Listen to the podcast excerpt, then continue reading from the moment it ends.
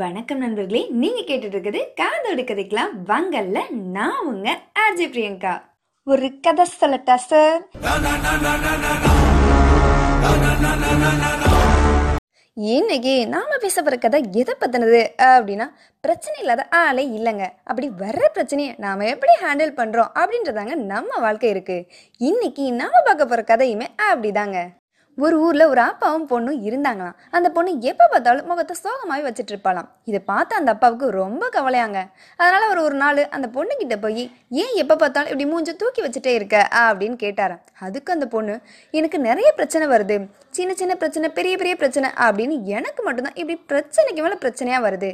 இதை எப்படி ஃபேஸ் பண்ணுறதுன்னு எனக்கு தெரியலை அப்படின்னு சொன்னாலாங்க இதை கேட்டதும் அந்த பொண்ணோட அப்பா நம்ம பொண்ணு ஒரு பெரிய மனக்குழப்பத்தில் இருக்கா அப்படின்றத புரிஞ்சுக்கிட்டாரு.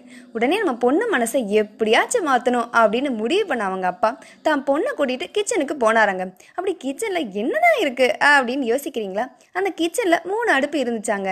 அந்த மூணு அடுப்புலையும் ஒரே மாதிரியான மூணு பாத்திரத்தை வச்சாராங்க. அதில் ஒரே அளவு தண்ணியும் ஊற்றுனாராங்க அதை எல்லாத்தையும் ஒரே நேரத்தில் கொதிக்க வைக்கவும் ஆரம்பிச்சாராங்க. ஃப்ரிட்ஜில் இருந்து ஒரு மூணு பொருள் எடுத்து அந்த பொண்ணோட கையில் கொடுத்து அந்த தண்ணியில் போட சொன்னாராங்க. அப்படி என்னென்ன பொருள்? அப்படின்னு யோசிக்கிறீங்களா? அந்த இன்க்ரீடியன்ஸ் ஏதோ. ஒன்று உருளைக்கிழங்கு இன்னொன்று முட்டை மூணாவது காஃபி கொட்டைகள். இந்த மூணு பொருள் ஒரே நேரத்தில் தான் அந்த தண்ணியில் போட்டாங்க. இருபது நிமிஷம் கழிச்சு அந்த மூணு ஸ்டவ்வையும் அவங்க அப்பா ஆஃப் பண்ணிட்டாரு. இப்போ அந்த பொண்ணுக்கிட்ட இந்த மூணு பொருளையும் உள்ளேருந்து வெளியே எடுக்க சொன்னாராம். அந்த பொண்ணும் ஒவ்வொன்றா எடுத்து ஒவ்வொரு பிளேட்லையும் வச்சாங்களாம். முதல்ல உருளைக்கிழங்கு எடுத்து வச்சாங்களாம் ரெண்டாவது முட்டை மூணாவது காஃபி கொட்டைகள். இப்போ அந்த அப்பா அந்த மூணு பொருளையும் தொட்டு பார்க்க சொன்னாராம். உருளைக்கிழங்கு தொட்டு பார்க்கும்போது அது ரொம்ப சாஃப்டாக இருந்துச்சான் ரெண்டாவது முட்டையை தொட்டு பார்க்கும்போது அது ஹார்டாக இருந்துச்சான் மூணாவது காஃபி கொட்டையை தொட்டு பார்க்கும்போது கிட்டத்தட்ட அப்படியே தான் இருந்துச்சு. ஆனால் காஃபி கொட்டையை போட்டிருந்த தண்ணி மட்டும் காஃபியாக மாறி இருந்துச்சு. இப்போ அந்த பொண்ணுக்கிட்ட இந்த மூணையும் காட்டிட்டு அவங்க அப்பா சொன்னாராம் இந்த மூணு பொருளையும் ஒரே தண்ணியில் தான் போட்டோம். தண்ணியும் ஒரே அளவு தான். சூடு பண்ண நேரமும் ஒரே நேரம் தான். ஆனால் இந்த மூணு பொருளும் ஒரே மாதிரியாக ரியாக்ட் பண்ணுச்சு.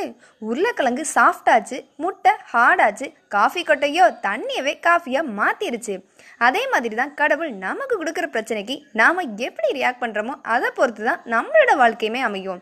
இப்போ நீ இந்த மூணில் எது மாதிரி இருக்க போகிற உருளைக்கிழங்கு மாதிரி பிரச்சனையை பார்த்ததும் உடஞ்சி நொறுங்கி போக போறியா? இல்லை முட்டை மாதிரி பிரச்சனை வரும்போது அதை ஸ்ட்ராங்காக ஃபேஸ் பண்ண போறியா? இல்லை காஃபி கொட்டை மாதிரி பிரச்சனையவே உனக்கு சாதகமாக்கிக்க போறியா? இந்த மூணில் எது மாதிரி இருக்க போகிற அப்படின்னு அவங்க அப்பா கேட்டாராங்க. இதே கொஸ்டினை தாங்க நான் உங்ககிட்ட கேட்குறேன் பிரச்சனையை பார்த்து பயந்து ஓட போகிறீங்களா இல்லை பிரச்சனை உங்களை பார்த்து பயந்து ஓடுற மாதிரி பண்ண போகிறீங்களா இல்லை பிரச்சனை கூடவே கொரோனா மாதிரி சேர்ந்து வாழ பழகிக்க போகிறீங்களா முடிவு நீங்களே பண்ணிக்கோங்க. சிரிப்பு பிரச்சனை சிரிச்சு முச்சனை அழுக முடியல சிரிச்சு